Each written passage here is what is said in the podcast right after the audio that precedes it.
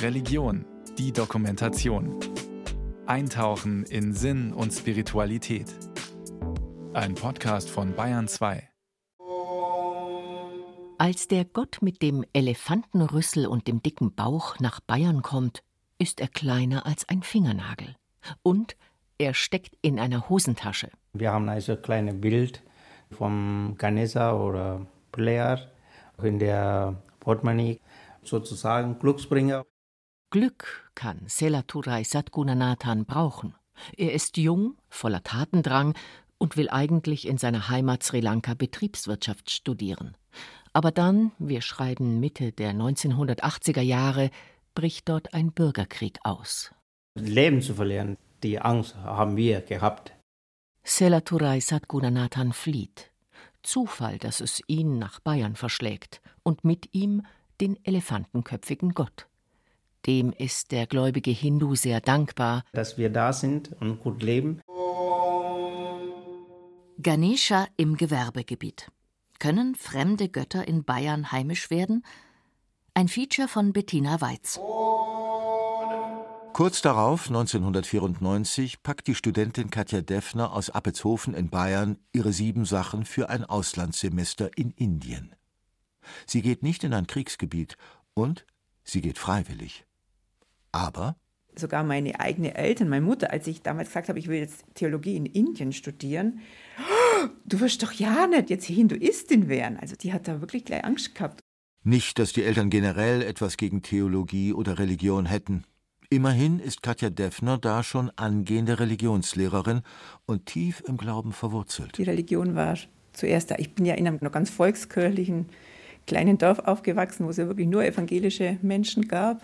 Und da hat die Kirche hat einfach nur zum Dorf dazugehört. Und auch das, dass man in den Gottesdienst geht, dass man Jugendgruppe hat, dass man konfirmiert wird, das war alles ganz selbstverständlich im Nördlinger Ries, wo ich aufgewachsen bin. Und da war ich aber noch weit davon, dass ich jetzt denke, ich könnte mal, ich könnte mal selber Pfarrerin werden und dann auch noch Yoga dazu nehmen. Pfarrerin und Yoga. Wie kann das zusammengehen? Das ist die Geschichte von Katja Deffner und dem Yoga und Selaturai Satgunanathans Gott mit dem Elefantenrüssel. Sie sind sich nie begegnet. Vielleicht werden sie es auch nie tun. Trotzdem ist es die Geschichte einer Annäherung. Also sind schon immer Götter nach Deutschland oder in das römische Reich deutscher Nation oder dessen Vorläufer eingereist, sagt der Religionswissenschaftler Alexander Kenneth Nagel. In der Antike Götter wie Juno oder Jupiter aus Rom oder Dionysos aus dem Osten. Und dann kam ein besonders folgenreicher Neuzugang, Jesus Christus.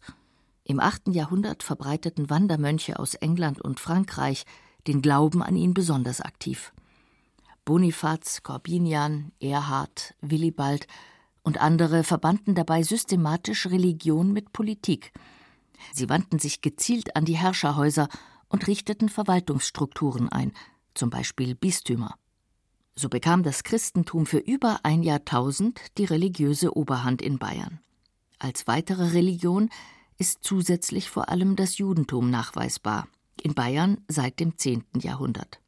Später gibt es Berichte von einzelnen Muslimen. Aber so richtig abgehoben hat die religiöse Vielfalt hier erst nach dem Zweiten Weltkrieg mit der im Zuge des sogenannten Wirtschaftswunders äh, einsetzenden Arbeitsmigration vor allem in den 1960er Jahren wurden Millionen Menschen als sogenannte Gastarbeiter angeworben. Die meisten brachten keine fremden Götter mit. Wenn wir über Menschen mit Migrationsgeschichte sprechen, dann sind die meisten davon erstmal Christinnen und Christen. Es handele sich überwiegend um Katholiken, etwa aus Kroatien oder Italien, außerdem um protestantische Spätaussiedler und Orthodoxe. Die stammten vor allem aus Griechenland, so Alexander Kenneth Nagel. Von nichtchristlichen Religionen in Deutschland zählt der Religionswissenschaftler auf über 5 Millionen Muslime, 240.000 Buddhisten, 190.000 Jüdinnen und Juden, je 100.000 Hindus und Jesiden. Doch zugleich warnt er vor den Zahlen. Denn es lässt sich nur schwer herausfinden, wer zu welcher Religion gehört, abgesehen von Kirchenmitgliedern, die Kirchensteuer zahlen. Das wird bei den großen Studien, die sich mit Musliminnen beschäftigen, häufig über eine sogenannte onomastische Stichprobe gemacht. Es werden also muslimisch klingende Namen rausgesucht und die Leute werden angerufen und werden gefragt, sind sie Moslem oder nicht. Also eine Familie Yilmaz wird vielleicht angesprochen, eine Familie Schmidt aber eher nicht. Ja, und für die kleineren nichtchristlichen Traditionen, Buddhistinnen, Jesidinnen, Jüdinnen und Juden, stellt es sich eben noch viel schwieriger dar. Hier haben wir häufig Eigenangaben der entsprechenden Verbände. Die neigen manchmal dazu, die Mitgliederzahl etwas zu überschätzen. Also insgesamt ist damit die Datenlage zu religiöser Vielfalt in Deutschland eher schlecht. Selaturai Satkunanathan richtet sich bald nach seiner Flucht vor dem Bürgerkrieg in Sri Lanka einen persönlichen Hausaltar ein, auch als er noch in einer Flüchtlingsunterkunft wohnt. Unter den Göttern auf dem Altar ist der mit dem Elefantenrüssel, und zwar auf einer Grußkarte, die Satgunanathan mal aus Sri Lanka geschickt bekommen hat. Das Bild ist also schon etwas größer als das winzige im Portemonnaie. Aber Verborgen ist es immer noch. Im Schrank, wo das einfach verstecken kann. Und dann machen wir auf und gebetet und dann mal zu. Damit will er seine Götterbilder nicht verheimlichen, sondern dass sie einen Platz haben, das ist ein besonderes Platz, dass sie die einfach niemand stören oder so. Rücksicht nehmen ist groß geschrieben. Selaturai Sadgunanathan hat praktisch keine Privatsphäre. Er wohnt immer mit anderen Leuten im Zimmer. Doch bald trifft er andere tamilische Hindus. Unsere Freunde, die Zika-Freunde, haben wir kennengelernt und zusammen gewohnt. Für die Geschichte des Gottes mit dem Elefantenrüssel in Bayern wird das eine entscheidende Rolle spielen. Unterdessen, Mitte der 90er Jahre, absolviert Katja Deffner ihr Auslandssemester in Indien. Dem Gott mit dem Elefantenrüssel hätte sie dabei oft begegnen können. Seine Schreine und Tempel stehen an vielen Straßenecken. Er ist sehr populär. Aber es ist etwas anderes, das die Theologiestudentin aus Bayern packt. Da waren wir in einem Ashram oder in so einer Art Kloster, christlichen Kloster und haben da durch Zufall von einem echt fast 80-jährigen Mönch konnten wir mit dem mal Yoga machen. Und ich höre den heute noch, wie der atmet. Der hat mit uns so ganz einfache Körperübungen gemacht und dieses der gemacht hat, das höre ich heute noch. Und das war ganz tiefes Atmen und das hat mich so beeindruckt, dass von dem Moment an war für mich klar, wenn ich wieder zurück bin in Deutschland, ich will Yoga üben, Yoga lernen. Yoga gilt als ein Weg zur Erlösung. Für die Erlösung ist in den südasiatischen Religionen, die keinen Heiland wie Jesus kennen, jeder selbst zuständig. Die Erlösung beginnt im Alltag oder sie beginnt als Erlösung vom Alltag und seinen Widrigkeiten. Wenn man im Stress ist, wenn man wirklich einfach sich Zeit nimmt und wieder tief atmet, man ist wieder mal bei sich, man wird ruhiger, ruhiger und klarer, jetzt von der mentalen Seite und von der körperlichen Seite wird der Körper einfach besser mit Sauerstoff versorgt. Ja, und mir hilft es einfach, ja, bei mir zu bleiben und Ruhe zu bewahren.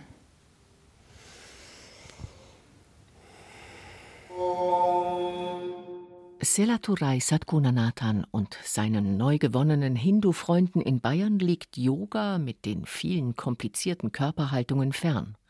Schon in ihrem Heimatland war das so. In München machen sie so weiter, wie sie es von dort kennen. Damals gibt es keine Priester.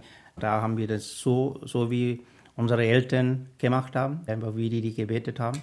Und dann so haben wir das einfach weitergebetet. Jeder für sich. Mit Lichtern, Blumen, Räucherstäbchen und Obst als Opfergaben. Über die Jahre bauen sie sich ihre Existenz in Bayern auf. Selaturai Satgunanathan arbeitet sich vom Küchenhelfer hoch zum IHK-geprüften Koch.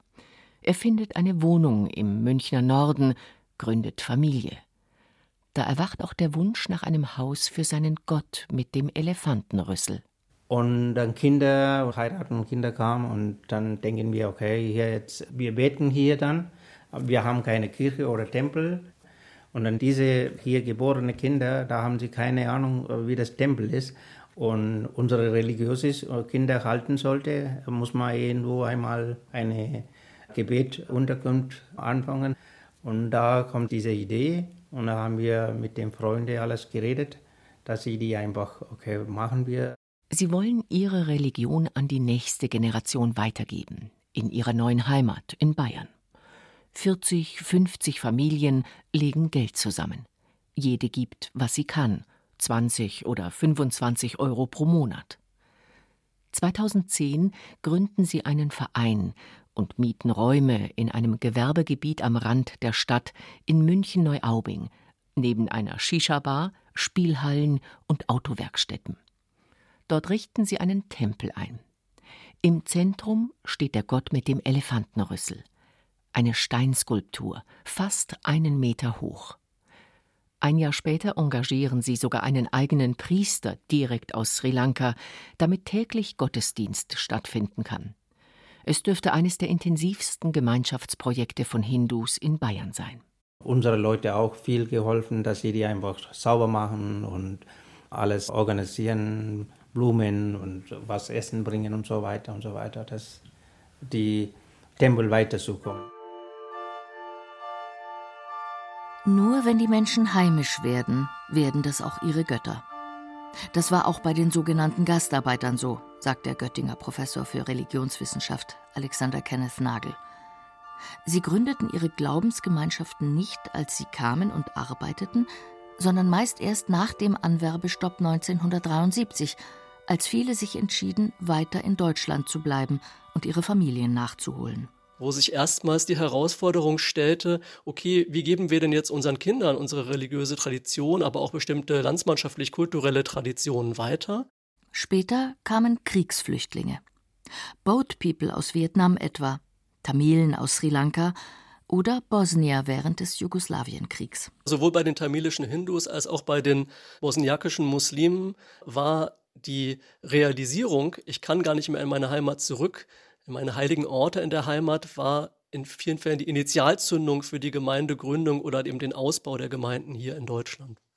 Weil man gesagt hat, das ist jetzt hier unsere Heimat und äh, hier müssen wir unser religiöses Leben organisieren.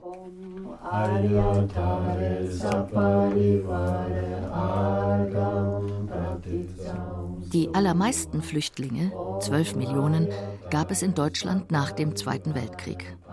Aus dieser Zeit stammt der wohl älteste buddhistische Tempel Bayerns.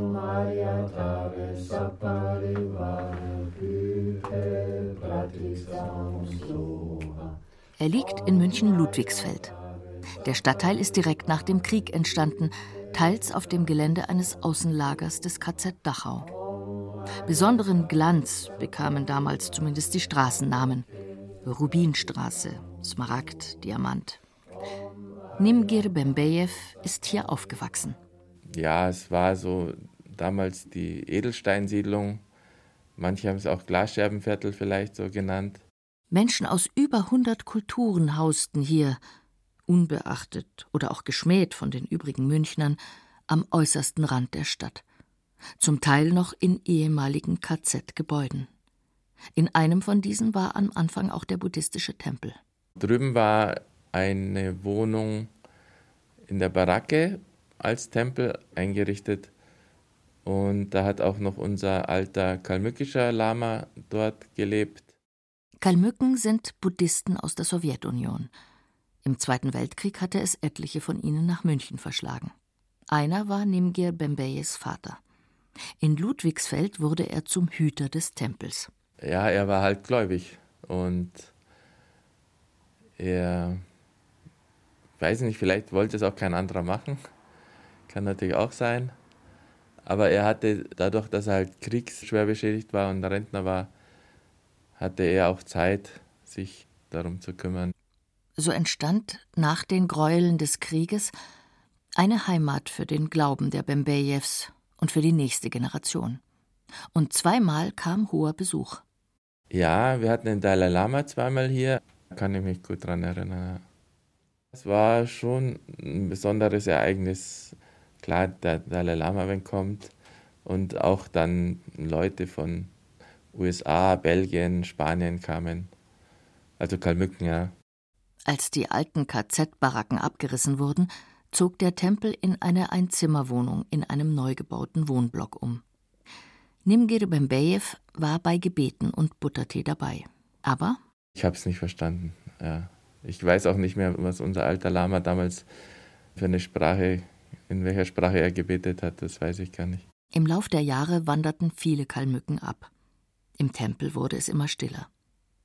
Bis ihn auf einmal andere Buddhisten entdeckten. Marianne Kneisel kam 1986 zum ersten Mal in den Tempel im alten Außenseiterviertel Ludwigsfeld, und zwar über ihren buddhistischen Lehrer.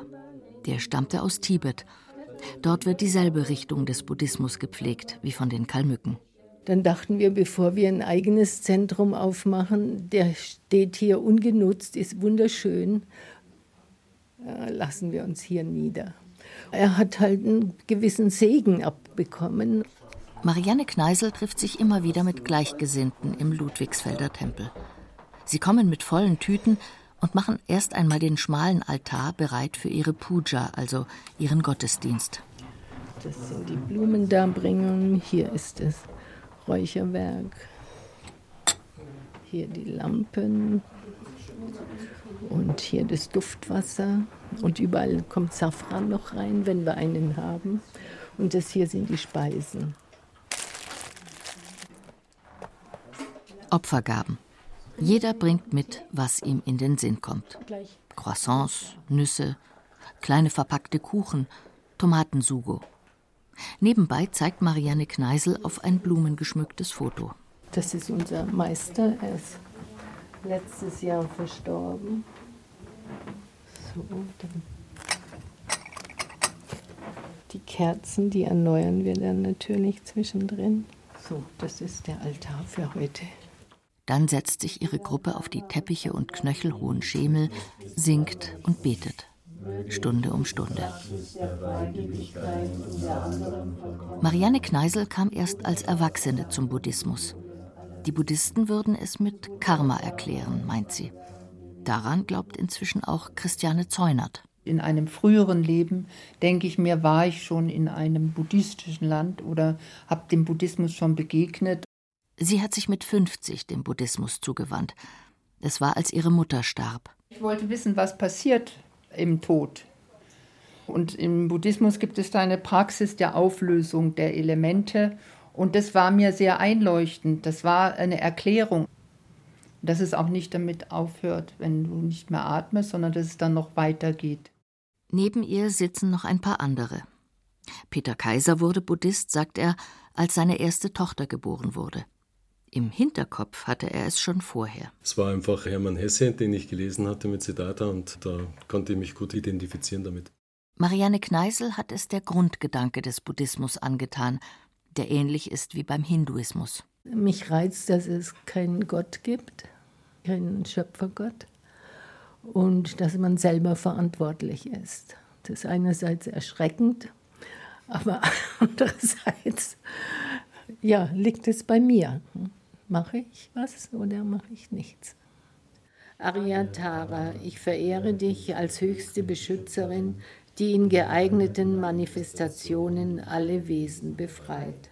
Om Padmasato Samaya Manupalaya Tenupatishta Jedumebava Sutokaya Mebava Supokaya Aber sie beten sehr intensiv eine Göttin an, Tara. Die ist auf Rollbildern neben dem Altar dargestellt. Eine Frau im Lotussitz. In Höhe des Herzens hält sie eine Blume. Ja klar, wir laden sie ja ein.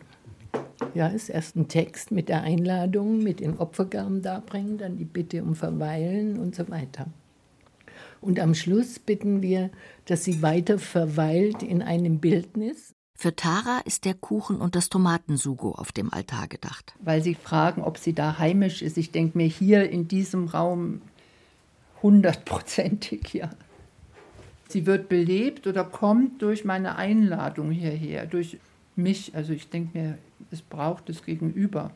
Und bei allen Buddhisten ist die Tara eine ganz wesentliche Gottheit. Oder eben Nicht-Gottheit, betont Roland Jäger. Also Gottheit bezeichnet man das halt aus, keine Ahnung, aus Übersetzungsgründen oder so.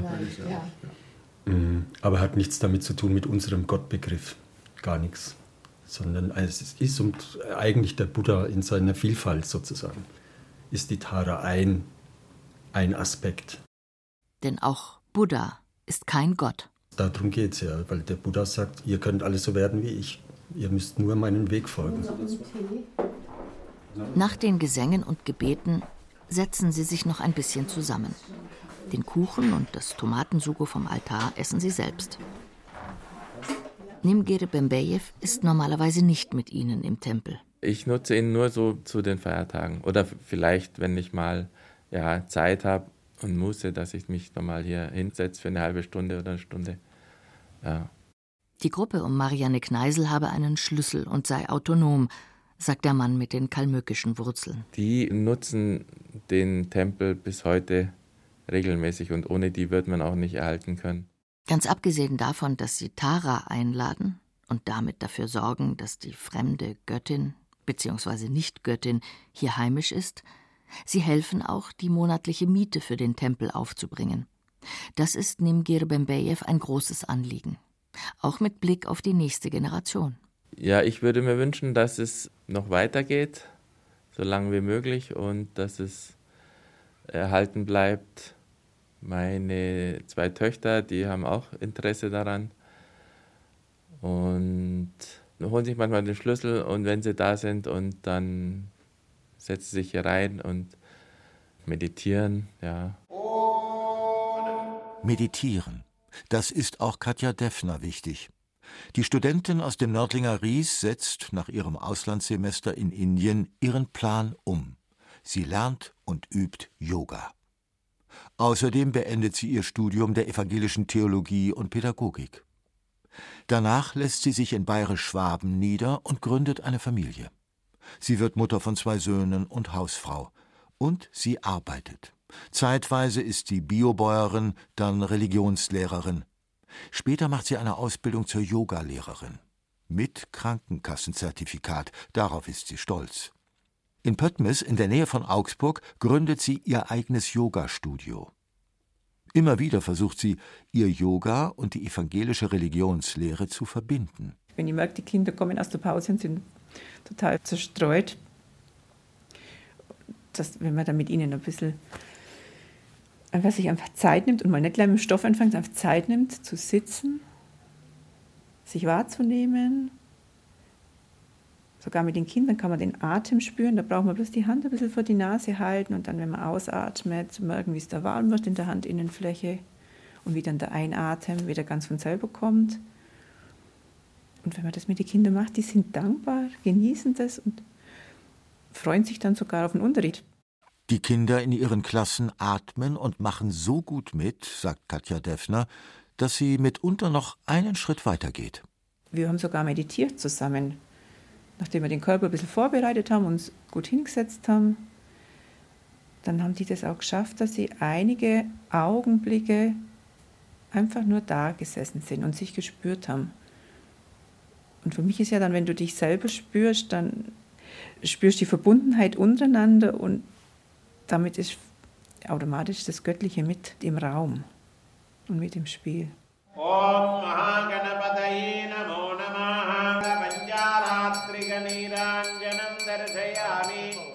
Das Göttliche, beziehungsweise der Gott mit dem Elefantenrüssel. In der Industrieetage in München-Neuaubing wird sein Steinabbild Jahr ein Jahr aus gehegt und gepflegt, bekocht, gewaschen, verehrt und angebetet, so wie die Tamilen es aus ihrer alten Heimat kennen. Und wer kann, spendet Geld. Auch wenn viele, so wie Selaturai Satkunanathan, zugleich nicht nur die eigene Familie hier über Wasser halten müssen, sondern auch noch Verwandte in Sri Lanka unterstützen. Wir leben einfach schon einfache Leben, nicht so hochmutig. Das Geld ist gut angelegt. Davon ist der einstige Bürgerkriegsflüchtling überzeugt. Das ist, wenn wir Gott machen, dann Gott hilft das wieder. Ende der Zehnerjahre haben sie so viel Geld zusammen, dass sie einen nächsten Schritt wagen okay, entweder Erdgeschoss oder ein Grundstück kaufen, einen Tempel zu bauen. Raus aus der Etage. Ein eigenes Grundstück, ein gut zugänglicher Tempel. Ohne beschwerliche Treppen und einen Raum, den man auch von außen als Tempel erkennen kann. So wie daheim in Sri Lanka. Dort sind Tempel eindrucksvolle Bauwerke mit Säulenhallen, rot-weiß gestreiften Mauern und hoch aufragenden Türmen über den Eingängen. Ein Eigenheim für den Gott mit dem Elefantenrüssel. Aber im teuren München? Ob das Selaturai Satgunanathan und den anderen Tamilen aus Sri Lanka gelingen wird? Um dieselbe Zeit passiert plötzlich auch im Leben von Katja Deffner Einschneidendes. Das war tatsächlich eine große biografische Zäsur bei mir und der Auslöser war, dass ich mich von meinem Mann getrennt habe und dann klar war, dass ich Vollzeit berufstätig sein muss, einfach um leben zu können. Außerdem sind die beiden Söhne inzwischen aus dem Haus. Ich habe überlegt, was ich für Möglichkeiten habe, was bringe ich schon alles mit und wohin kann das führen, wie kann ich mich noch weiterentwickeln. So kam ich dann dazu. Pfarrerin. Mit 48 studiert sie wieder. Im Frühling 2023 wird Katja Deffner ordiniert. Jetzt ist sie die evangelische Pfarrerin der Heilandskirche im oberbayerischen Unterhaching, südlich von München. Unser Anfang geschehe im Namen Gottes, des Vaters und des Sohnes und des Heiligen Geistes. Amen. Aber sie möchte auch weiterführen, was sie im letzten Vierteljahrhundert betrieben hat. Yoga. Jetzt dann auch öffentlich und mit ihrer Gemeinde. Es ist ein Wagnis, weil mein Yoga ist, ist ja jetzt im Gang und Gäbe in der Gesellschaft, von dem her ist es kein Wagnis. Aber gerade innerhalb von der Kirche ist bei vielen Menschen ja, ist schon so eine Art Angst da. Will das Yoga, unser christlichen Glauben, will das uns setzen oder will das uns, will das uns missionieren? Ich hatte eine eigene Yogaschule und da hatte ich das um, als Ritual, um die Stunde, die Yoga-Einheit zu beginnen und dann auch wieder abzuschließen, weil es Om ist einfach ein universeller Laut und Om ist was, was uns mit allen verbindet. Es massiert den Bauchraum, es bringt uns innerlich ja, so ein bisschen so Schwingungen in uns. Wie ich das jetzt hier mache, das weiß ich ehrlich gesagt noch nicht. Es ist eine schwierige, nervenaufreibende Suche. Aber am Ende schaffen es Selaturai Satgunanathan und die tamilischen Hindus um ihn. 2019 kaufen sie eine ebenerdige Halle. Nicht in München, sondern in Fürstenfeldbruck-Buchenau, aber direkt am S-Bahnhof. Vorher war darin eine Moschee, noch davor ein Motorradgeschäft. Sie glauben, der Gott mit dem Elefantenrüssel will es so. Puller will hier bleiben. Er will Ruhe. Er will hier bleiben. Ja, ruhig. Wir haben nichts entscheiden. Dieser Puller hat entscheidet. Er will da hier bleiben. Sie bauen in die karge Industriehalle einen Tempel ein, mit neun reich verzierten Schreinen und vielen bunten Götterfiguren sowie einer großen Küche und Wirtschaftsräumen. Drei Jahre lang. Alles in Eigenleistung. Dann haben das Corona-Zeug und dann haben wir einfach viele Leute, hat sie Zeit gehabt, dass sie keine Arbeit und dann diese Zeit haben wir ausgenutzt, dass sie die Leute im Tempel bauen helfen. Dann viele Leute gekommen und geholfen und dann haben wir Spaß gehabt. Im Juli 2022 ist es soweit. Ihr Tempel kann eingeweiht werden. Ihr Priester und extra angereiste Kollegen holen Wasser aus der Amper, dem nahen Fluss. Tagelang singen sie, beschwören sie den Gott mit dem Elefantenrüssel und alle anderen guten Geister darauf herab.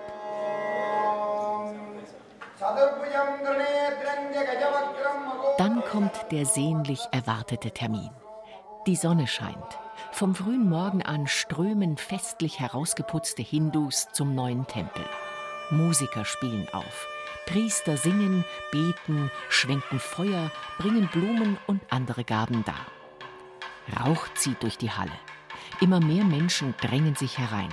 Die Spannung steigt Stunde um Stunde. Dann der entscheidende Moment.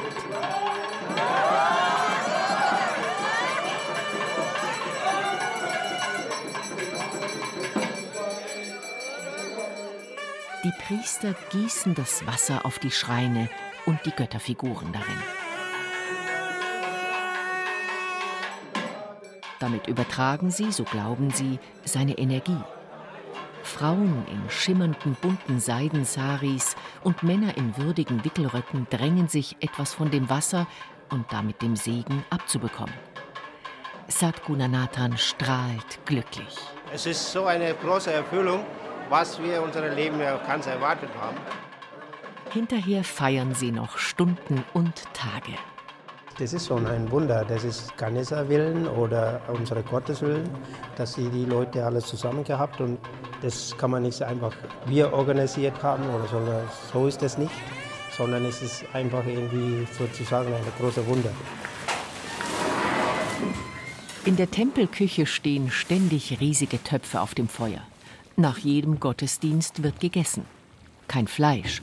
Schließlich ist der Gott mit dem Elefantenkopf Vegetarier. Aber Reis mit Linsen, Gemüse und Joghurtsoße und süßem Dessert. Eine Nachbarin nimmt regen Anteil, freut sich mit, lässt sich segnen. Eine andere ist genervt. Als Nachbarin höre ich das alles mit. Da habe ich natürlich überhaupt keinen Bock drauf die ganze Beterei und so weiter, das interessiert mich nicht. Viel mehr Nachbarn hat der Gott mit dem Elefantenrüssel nicht. Er residiert zwischen einem Hundefutterladen, einer Spielhalle, einem Supermarkt und einer Autowaschanlage in einem Gewerbegebiet, ganz am Rand. Trotzdem rückt mit ihm bei manchem Tamilen der zweiten Generation der Glaube der Eltern mehr in den Mittelpunkt. Für Shiva Kirtanan Shiva Kumaran, 23 Jahre alt und hier geboren, stärkt er sein Selbstbild als Hindu und Tamile. Seitdem ich zum Beispiel jetzt hier zum Tempel gehe, traue ich mich jetzt auch mit dem Wickelrock zum Beispiel auch hier zum Lidl zu gehen. Weil jetzt sieht uns ja eh jeder, also ist das halt jetzt irgendwie normal geworden, dass man so rausgeht. Bei seiner Arbeit als Sozialversicherungsfachangestellter trägt er allerdings nach wie vor Hosen. Einen Schritt weiter geht Amardip Singh Nagra. Er trägt seinen festen Turban und den schmalen Eisenring am Handgelenk ständig. Außerdem schneidet er seine Haare nicht. Nie. Damit zeigt er sich überall selbstbewusst als Mitglied seiner Glaubensgemeinschaft, der Sikhs. Das war nicht immer so. Also ich bin in München geboren, München aufgewachsen, hatte aber halt nie wirklich, ähm, also meine Haare waren geschnitten, ich, ich war halt assimiliert. Sein Vater ist aus Indien eingewandert. Dort war der Sikhismus im 16. Jahrhundert entstanden als Alternative zum sich bekriegenden Islam und Hinduismus. Sikhs kennen nur einen Gott, vor allem aber das Buch Guru Granth Sahib. Das gibt ihnen die Lebensregeln vor. Sie verehren es wie einen heiligen Menschen. So bringen sie es in ihren Gebetshäusern, wie dem in München zum Beispiel, abends liebevoll ins Bett.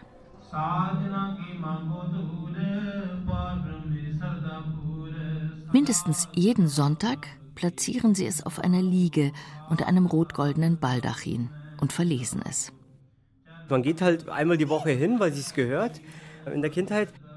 Jemand aus der Sikh-Gemeinde fragte ihn, ob er nicht für interessierte Besucher Führungen durch das Gebetshaus machen wollte. Amardeep Singh Nagra sagte zu und dann passierte es. 2017 so, da kam alles neu, neue Partnerschaft, mehr in Richtung Glaubensgemeinschaft, mehr mit dieser Philosophie auseinandergesetzt. Das kam alles so 2017. Genau, neuer Job, neues Leben, neue, alles neu sozusagen.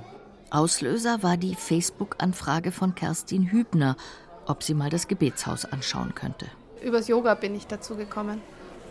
Und es war einfach nur eine Freundin, die hat es unterrichtet, war eine gute Freundin von mir und habe ich gesagt, dann komme ich damit. Und das ist eine bestimmte Art von Yoga, die angelehnt ist an die Sikhi und dadurch bin ich dazu gekommen, mich dafür zu interessieren. Und da habe ich die Facebook-Seite angeschrieben vom Gurdwara und da ist er der Admin gewesen und hat dann zurückgeschrieben und so haben wir uns dann quasi hier verabredet, weil es mich interessiert hat. Und da habe ich ihn kennengelernt. Kennen und lieben. Sie wurden ein Paar und bekamen Kinder.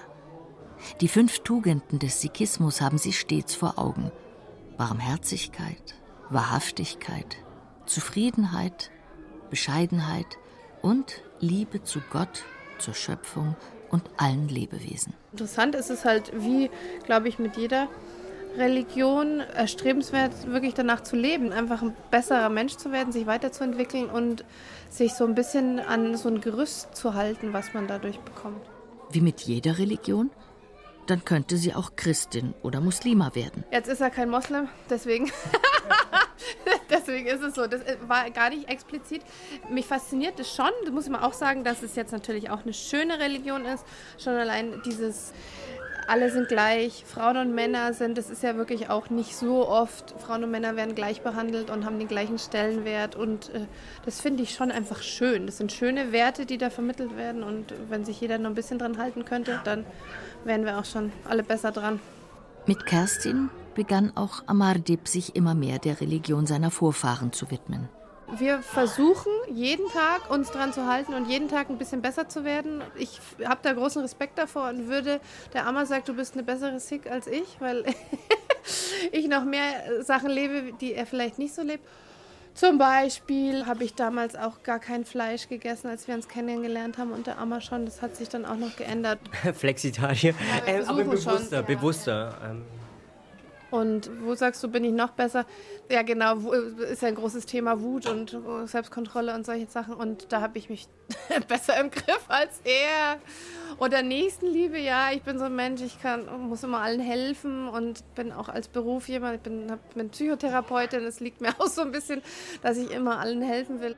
Andererseits, sagt Kerstin Hübner, verstehe sie zum Beispiel längst nicht so gut wie Amardib das Heilige Buch. Aber ich hoffe irgendwann. Die Sprachlern-App in der Sprache Punjabi hat sie jedenfalls schon auf dem Handy. Und? Er spricht ja mit den Kindern auch Punjabi und von dem her hoffe ich ja, dass ich das mitlerne sozusagen. Für ihn ist es schon Heimat, glaube ich, und es ist natürlich auch ein Stück nicht nur Religion, sondern auch Kultur, die ja auch an die Kinder weitergegeben wird. Von dem her finde ich schon auch wichtig. Und es wäre mir auch egal, welche Sprache, zweisprachig aufwachsen, finde ich immer der Knaller. Also so einfach wird es nie wieder für die Kinder und ich finde es richtig cool. Kerstin Hübner trägt im Gebetshaus ein schillerndes indisches Gewand und, so wollen es die Sikh-Regeln, ein Kopftuch über dem langen blonden Haar. Was sagen Ihre Eltern dazu, dass sich die Tochter dem Sikhismus zugewandt hat? War auch nie Thema, das finden die gut. Also für die ist das alles kein. Ich bin nicht religiös aufgewachsen. Das heißt, meine Eltern sind das auch nicht und haben da keinen Bezug dazu. Ich selber bin gar nicht getauft. Und von dem her sind die da total offen. Wie Kerstin bedecken auch die Kinder ihre Köpfe mit Mützchen. Die verrutschen nicht so leicht. Das macht es einfacher, genau. Aber ich lege halt schon Wert drauf, dass das Kind halt auch von klein auf schon an die ganzen Gegebenheiten gewohnt wird und in den Glauben mit reinwächst, quasi an die ganzen Sachen, die dazugehören. Dass seine neue Partnerin auch dahinter steht, erleichtert das Verhältnis zu seinen Eltern. Denn normalerweise heiraten Six keine Nicht-Sikhs. Es ist nicht ganz üblich einfach. Es hat lange gebraucht, bis die Akzeptanz da war, aber jetzt inzwischen funktioniert das alles super und vor allem sehr, sehr froh, meine Eltern, glaube ich, und vor allem mein Vater, dass die Kinder jetzt den Bezug zum Glauben und auch zur Sprache nicht verlieren. Ich glaube, das ist immer so eine Angst, die dann unbewusst mitschwirrt bei Mischehen oder Mischbeziehungen. Sikhs haben eine lange Geschichte von Unterdrückung und Angst, ihre Identität zu verlieren. Sie geht mindestens bis auf den zehnten in ihrer Reihe von verehrten Lehrern zurück. Der lebte um das Jahr 1700. Hatte der erste Lehrer noch um Güte und Liebe zu allen Menschen geworben, ging der zehnte mit Gewalt gegen die vor, die seiner Ansicht nach das Böse vertraten. Muslime etwa, die sein Land erobern wollten – dieser zehnte Lehrer gab den Sikhs allgemein viele Regeln, und die sehr eifrigen unter ihnen schwor er zu einer besonders tugendhaften und tapferen Gemeinschaft zusammen. Bis heute führt jeder Sikh mit höheren Weihen stets einen Dolch im Gewand. So weit ist Amardip Singh Nagra noch nicht. Aber was wenn? Wie könnte er das mit seinem Beruf vereinbaren? Er ist Flugbegleiter. Ab eine gewisse Klingenlänge darfst du haben im Handgepäck. So, gerne, oder? Also es ist abhängig vom Waffengesetz des Landes und der Flughäfen. Es gibt symbolische kleine Dolche, die man dann tragt. Man muss halt einfach etwas mit der Zeit gehen, aber es ist durchaus machbar. Also wo ein Wille, da ein Weg. In Deutschland ist es sechs Zentimeter ohne weiteres machbar. Und wir laufen jetzt nicht mit einem nackten Schwert durch die Stadt, sondern es ist ja bedeckt. Und ganz, ganz wichtig, diese Waffe, was es ja ist, dient ausschließlich zur Verteidigung. Und zwar nicht nur sie selbst, sondern von jedem Hilfsbedürftigen. Und zwar als letztes Mittel. Vergleichbar mit der Dienstpistole eines Polizisten. Sikhs seien eben, betont Amardeep Singh Nagra, etwas Besonderes. Und vielleicht finden sie eine neue Heimstatt. Auch das Münchner Gebetshaus der Sikhs liegt nämlich etwas abseits, in einem Gewerbegebiet. Wir wollen nicht profilieren, sondern wir wollen einfach nur da sein und da sein entsprechend für jedermann, indem wir halt eine zentrale Lage haben, wo am meisten zugänglich ist für jedermann. Das ist so das Wichtige. Und wir sind auch auf der Suche. Also wenn jetzt hier jemand mithört und sagt, hey, ich habe hier ein gutes Grundstück am Start, dann nur zu. Doch schon im Gewerbegebiet hat das Sikh-Gebetshaus regen Zuspruch. Auch an einem gewöhnlichen Sonntag sind die Hallen voller Frauen in bunten Kitteln und Pumphosen und Männern mit Bärten und Turbanen. Sie lauschen den Lesungen, Liedern und Unterweisungen oder sie helfen beim Kochen. Denn bei den Sikhs gehört das gemeinsame Essen unbedingt mit dazu. Gesänge aus dem heiligen Buch der Sikhs hört Familie Hübner Singh auch zu Hause, wann immer es passt zwischen Beruf und Babywickeln. Yoga macht Kerstin aber nicht mehr. Nee, aber aus Zeitgründen habe ich es aufgehört. Dieser Glockenschlag ist auch schon wieder eine Viertelstunde rum, das ist noch eine innere Patsche. Glauben Sie, dass ich hier bin, habe ich so das Gefühl, die Zeit rennt mir davon. Sagt die Unterhachinger Pfarrerin Katja Deffner. Kindergarten, Altenheim, Pfarrfinanzen, Leute, die Almosen erbetteln, eine neue Website. Es ist so viel los hier und so viel, worum man sich kümmern kann und muss auch, dass ich dann immer, oh, jetzt klingelt schon wieder die Glocke, ist schon wieder eine Viertelstunde rum. Ja. Ihre Folgerung daraus? Mehr Yoga machen. Ich brauche es ich brauch's ganz dringend und komme leider viel zu wenig dazu, das zu praktizieren. Um wieder die Kraft zu kriegen, um überhaupt die Arbeit dann auch zu tun. Sie, die Gemeindepfarrerin, will Yoga anbieten. Ihre Pfarrsekretärin sagt, In meinem Freundeskreis schon alleine haben schon drei Leute gefragt, ob sie mitkommen dürfen. Dürfen die überhaupt? Ja, Wenn die nicht aus, von der Gemeinde sind hier? Ich habe es ja aktuell nicht. Können wir ja um eine Spende bitten vielleicht. Ja. Fürs neue Kirchendach. Ja, stimmt, Oder? Stimmt, Ja. stimmt. Ich beobachte die Menschen auch in, in Trauergesprächen, in Seelsorge. Ich komme ja ganz viel mit Menschen, gerade in existenziellen Situationen, ins Gespräch. Und dann merke ich auch, was so die, die tiefsten Wünsche sind. Und das ist nicht der neue Pulli und das schicke Auto, sondern das ist wirklich dieses bei sich zu sein und ja, zur Ruhe, einfach zur Ruhe zu kommen und hier und jetzt zu sein. Ja, ja. Und dann kommen eben die Fragen, warum bin ich denn eben überhaupt hier? Was ist der Sinn? Was ist Gott?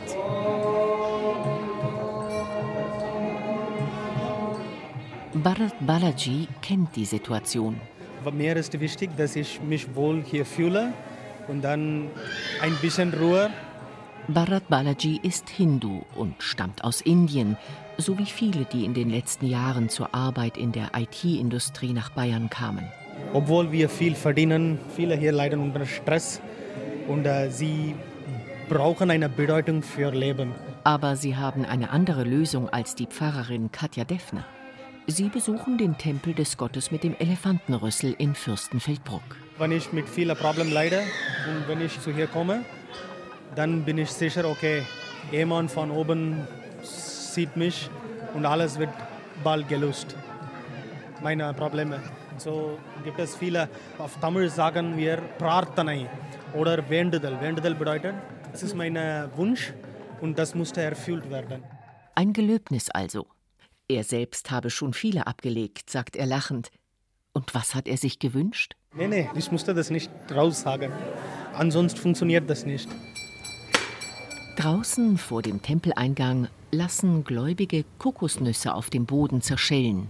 Aus Dankbarkeit, wenn ein Gelöbnis in Erfüllung gegangen ist. Der Boden ist nass von Kokoswasser. Am Tempeleingang stehen Parmilan Eganathan und ein anderer Tempelhelfer. Sie verkaufen Körbchen mit Blumen und Früchten. Zwei bis zehn Euro das Stück. Läuft bis jetzt sehr gut. Eine grauhaarige Frau kauft eines, geht zum Priester und überreicht es ihm. Er verschwindet damit kurz im Hauptschrein, reicht es ihr zurück und murmelt Verse. Andächtig hebt die Frau die gefalteten Hände. Ihr Sohn erklärt: Es war jetzt quasi nur wegen der Gesundheit. Genau, das war quasi so ein Sondersegen quasi. Genau. Der Priester Shivashri Balakrishnaya Raghunathan Gurukal sagt, für solche Gelöbnisse und Segen kämen Gläubige von weit her. Die meisten beten um Kinder, Heiratspartner und Gesundheit. இதுதான் முக்கியமான உண்டு அந்த விடயத்தில் இந்த விநாயகர்கிட்ட இந்த செல்லப்பிள்ளையாட்ட அப்படி ஒரு சக்தியும் உண்டு der Fürstenfeldbrucker Gott mit dem Elefantenrüssel habe viel Energie, betont er. Es ist der Abend des 12. Oktober 2023. Die Heilandskirche von Unterhaching liegt im Dunkeln. Das Gemeindezentrum nebenan dagegen ist hell erleuchtet. Kerzen brennen, ein kleines Kreuz steht daneben. Und Katja Deffner in geringelten Gymnastikhosen. Ein bisschen aufgeregt. Ein bisschen aufgeregt, wenn ich ehrlich bin. Mulmig, so ein bisschen mulmig ist es mir schon zumute. Ja, was die Menschen wohl so sagen, ob sie mitmachen, ob es ihnen gefällt. Es ist eine Premiere in Bayern. Eine Gemeindepfarrerin, die Yoga anbietet. Der Saal füllt sich. Manche waren vorher noch nie da. Nein, noch nie obwohl ich zu der Gemeinde gehöre. Das ist peinlich. Aber ich habe es zufällig gelesen und dachte, oh, ich probiere es mal. Vielleicht ist es ja was für mich. Ich wollte Yoga einfach nur kennenlernen. Die Frau Pfarrer macht das ja. Deshalb. Ich habe so ein bisschen Scheu davor, weil mir das so esoterisch rüberkommt oft. Aber nachdem ich ja die Katja jetzt kenne, würde ich das gerne ausprobieren. Katja Deffner sitzt auf einem Schemel auf ihrer Matte und legt die Hände vor der Brust zusammen. Herzlich willkommen. Namaste. Namaste. Verwende ich gleich das erste Wort, was ich erkläre. Namaste, das heißt nicht mehr und nicht weniger als das Licht in mir oder das Göttliche in mir grüßt das Licht, das Göttliche in dir. Machen wir es nochmal miteinander und grüßen uns gegenseitig. Hände zum Herzen. Namaste. Namaste. Schön, dass ihr alle da seid. Herzlich willkommen zum Yoga. Ich freue mich total. Der Baum, der Hund, das Kind, der Berg, die Krokodilsdrehung. Wir heben das Becken ab bis zum Bauchnabel. Vorbereitend einatmen, ausatmend Becken abheben bis, auf, bis zur Höhe des Bauchnabels. 22 Frauen und ein Mann üben gemeinsam mit ihrer Pfarrerin Yoga-Haltungen. Sie machen eifrig mit, atmen tief, versuchen in sich hineinzuspüren. Anderthalb Stunden lang. In diesem Sinne geht mit einem Lächeln hinaus zurück in euer Leben. Namaste.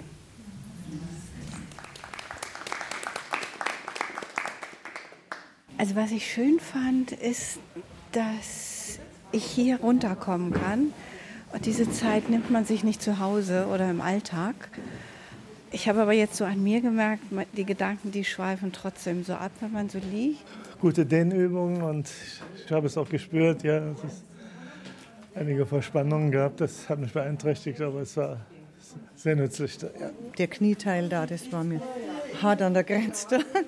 Aber so die Entspannung und so, das war ganz toll, ja. Und sie hat eine angenehme Stimme, das ist irgendwie schön beruhigend, ja. Weniger religiös vielleicht einfach, dass es mitnimmt, dass man entspannt ist und das Lächeln, dann besinnt man sich schon so auf Lebensfragen und dass es auch einen Grund gibt zum Lächeln.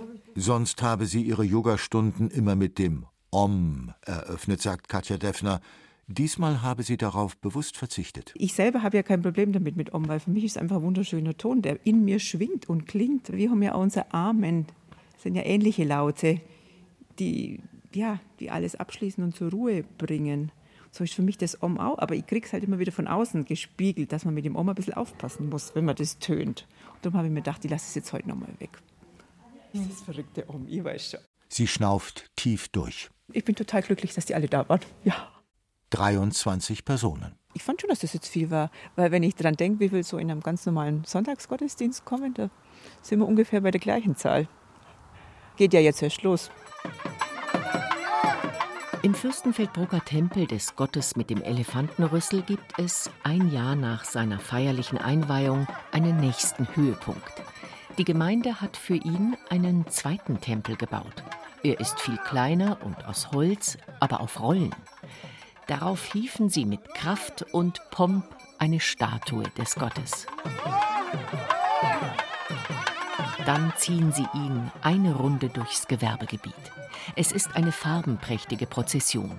So kommt der Gott mit dem Elefantenrüssel groß raus und ist auch für Supermarktkunden zu sehen, für Jogger, Spaziergänger und andere, die zufällig zugegen sind. Ja, finde ich sehr, sehr interessant, ja, diese indische Kultur. Man kennt nur Bollywood-Filme.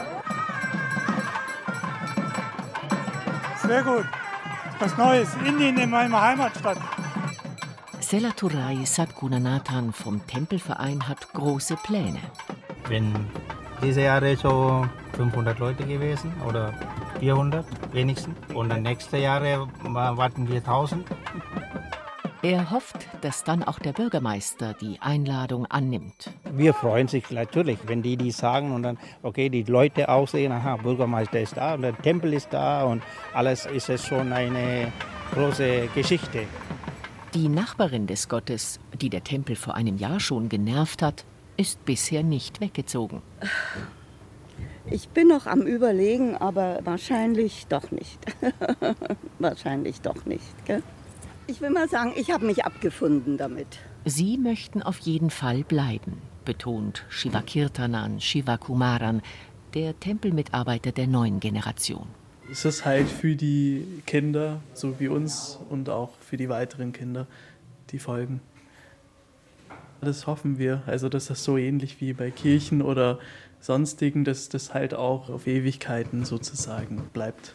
Da geht es dem Gott mit dem Elefantenkopf nicht anders als dem heiligen Buch der Sikhs, der Tara, der Buddhisten oder dem Yoga. Der hat sich jetzt hier eingelebt und sein Wunsch war es wahrscheinlich, diesen Standort auszuwählen, auch in München, um Münchner Umgebung. Und jetzt lebt er hier und ja, auf jeden Fall ist er ein Bayer.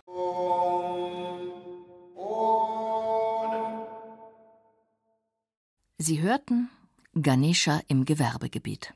Können fremde Götter in Bayern heimisch werden? Eine Sendung von Bettina Weiz. Es sprachen Irina Wanka, Katja Schild und Andreas Neumann. Ton und Technik Regine Elbers und Michael Krogmann. Regie Bettina Weiz. Redaktion Matthias Morgenroth. Eine Produktion des Bayerischen Rundfunks 2023. Die Sendung finden Sie unter bayern2.de als Podcast Religion die Dokumentation in der BR Radio App bei Bayern 2 und überall, wo es Podcasts gibt.